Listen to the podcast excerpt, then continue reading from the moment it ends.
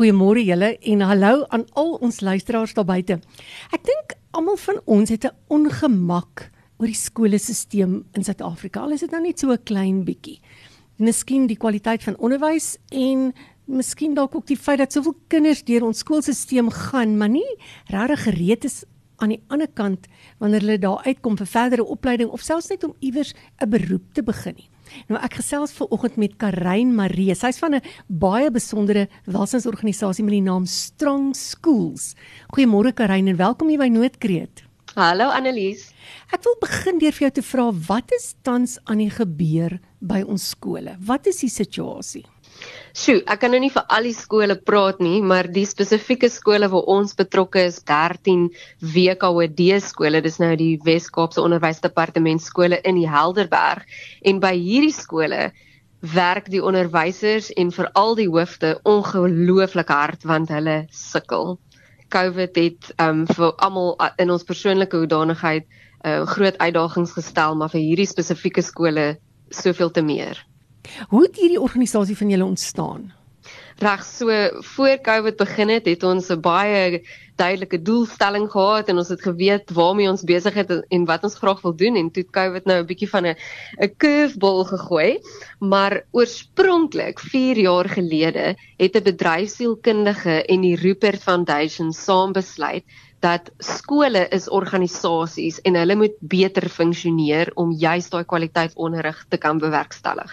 Dit het hulle toe begin doen by WKOD skole wat geïdentifiseer is deur die WKOD wat die meeste hulp nodig gehad het destyds.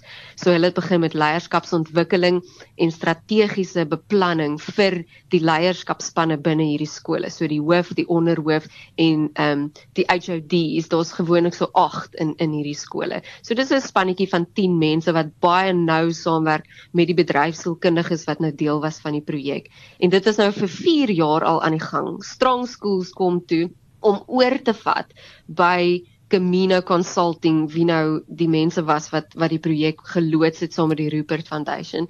Juis omdat dit soveel momentum opgetel het en tot 'n punt gekom het waar of daar was nie meer genoeg ondersteuning om vinnig genoeg saam te hardloop met al die veranderinge nie. Want mense het agtergekom hierdie werk dit werk om mense op te lei en sterker te maak binne in die stelsel waar hulle operasioneel daagliks besig is. So ja strong schools is hier om die momentum verder te vat Nou ek hoor jy sê julle is daar in Helderberg area van die van ons luisteraars wat nie weet nie dis mos nou daar in Somerset Wesse wêreld nê? Dis reg. Ja, dis daar mooi baie Somerset Wes. Ja, strand Gordons Bay. O, oh, dis pragtige wêreld daai.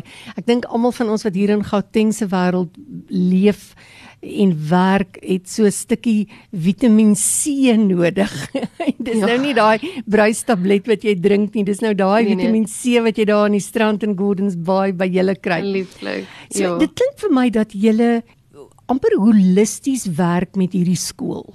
Definitief. Waarby jy betrokke is. Ja, definitief. Dit is 'n holistiese uitgangspunt wat ons neem. Ehm um, dit is organisasies sielkundiges en hulle gebruik hulle ervaring in veranderingsprosesse want ons kort verandering waar ons nou is is nie goed genoeg vir ons onderwysers of ons kinders en dan natuurlik vir die toekoms van ons land nie want hierdie kinders gaan ons volgende leiers en selfs net ons volgende werknemers wees. Ons wil almal hê dat die kinders wat uitkom die matrikulante moet van 'n hoër standaard wees as wat dit op die oomblik is, hulle kwalifikasies. So die veranderingsproses van waar is die skool heidaglik en waar wil ons dit graag hê? Dit neem baie leierskap. So dis waar ons begin, maar dan leierskap spoel oor in bestuurstyl, in prosesse, in sisteme, in onderhoud van die skoolgronde ensovoorts. Ja, jy weet dit is maklik om die onderwysers die skuld te gee of die mm. persepsie dat onderwys nie na wens is nie. Maklik om te sê mm. ja, maar die onderwysers doen hulle werk nie, maar hulle het ook bepaalde uitdagings en hulle kom ook uit 'n stelsel waar selfs hulle opleiding nie regtig voldoende is nie. Wat is julle waardes? Strong School se mm. waardes. Waaraan glo julle? Ja. So, so net op daai punt van die onderwysers, ek was self 'n onderwyseres vir 'n deeltjie van my um loopbaan en by een van die top 10 skole in die WKD en um toe ek nou betrokke begin raak met strong schools en sien wat die fisiese uitdagings op 'n daaglikse basis is by hierdie skole, toe pop my oë omtrent en hang my kake op die grond want dit is nie maklik nie. Um 'n uh, 'n welafskool top 10 is daar vir baie goeie redes, maar daar's soveel hulpbronne en ondersteuningsstelsels wat maak dat jy kan presteer. Hierdie skole het geen van sulke goeders nie. Ehm um, meeste van hulle is no fees wat beteken die ouers betaal nie skoolfonds nie. So hulle is afhanklik van die begroting wat hulle ontvang van die departement van onderwys en dit is dit. Hulle moet maak gebeur wat nodig is daarmee.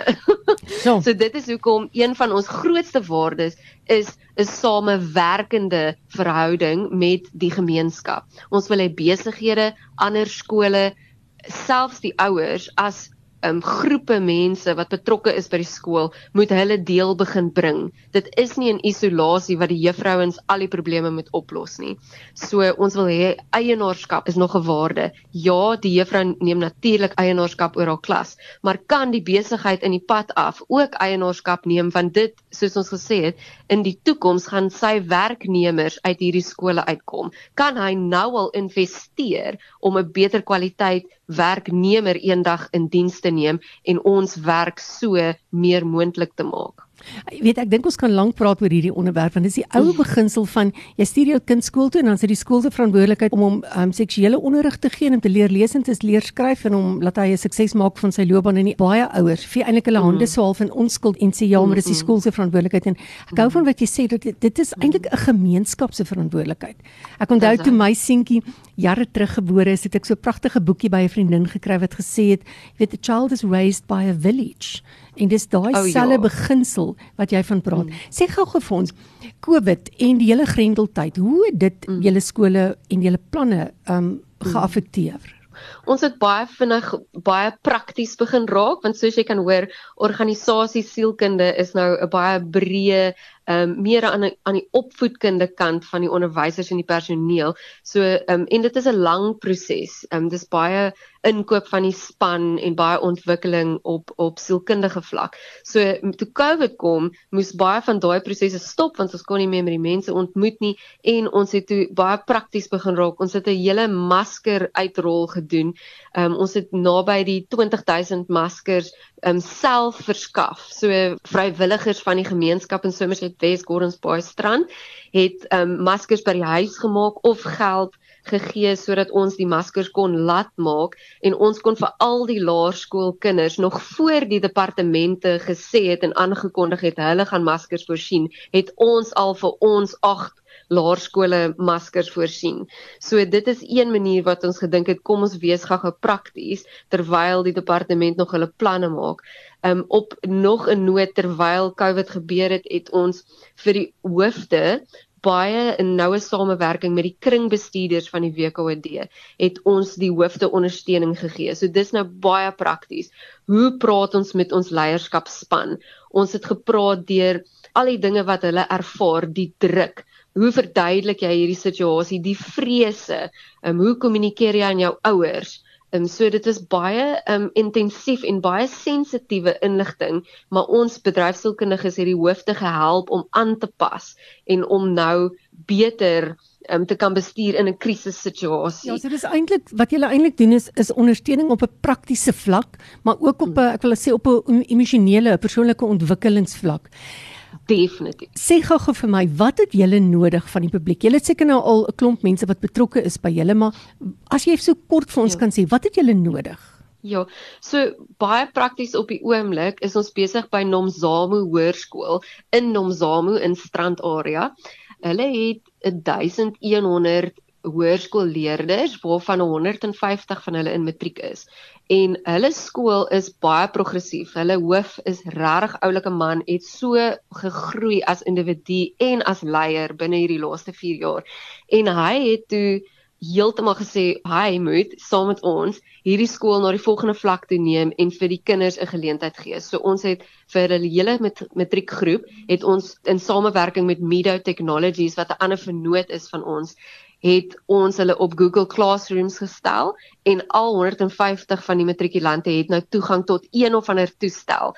Um Hoeka komende donderdag handig African Bank wat 'n donasie van 44 nuwe splinternuwe tablette borg hulle en hulle handig dit um, donderdag oor aan die matrikulante. So nou het almal um, tablette. So nou is dit die opleidingsproses van die onderwysers om al hulle kurrikulum te kommunikeer. So die matrikulante kan ten minste nou by die skool of by die huis aangaan met hulle voorbereiding vir eksamen. So dit is die tipe praktiese goed wat ons doen. Karain, ek hou van wat julle doen by Strong Schools en as ons luisteraars wil bietjie meer weet van hierdie organisasie, miskien as jy self daar in die pragtige Helderberg area, dan kan jy hmm. hulle kontak. Gaan na hulle webwerf toe, Strong Strongschools.co.za. Dis strongschools.co.za en jy kan met Karain kontak maak. Daar Karain, dankie vir wat jy doen. Dankie vir die reuse verskil wat jy daar maak en ek glo en vertrou dat ons Jy weet baie keer werk 'n mens maar jy sien nie die eindresultaat van jou werk nie. Jy belê nou in kinders wat enige leier gaan wees lank nadat ek en jy nie meer hier is nie. Dis my dis my hoop en my wens vir julle dat julle regtig 'n impak sal maak op die toekoms van ons land. Baie dankie vir jou. Ach. Dankie. Dit is presies hoekom ons embleem die boom is, want jy sien nie die wortelstelsel nie, maar hoe sterker die skole se infrastruktuur en ondersteuning is, hoe hoër gaan hy groei en hoe meer vrug gaan hy dra. Dis wat Strong Schools wil sien. Absoluut.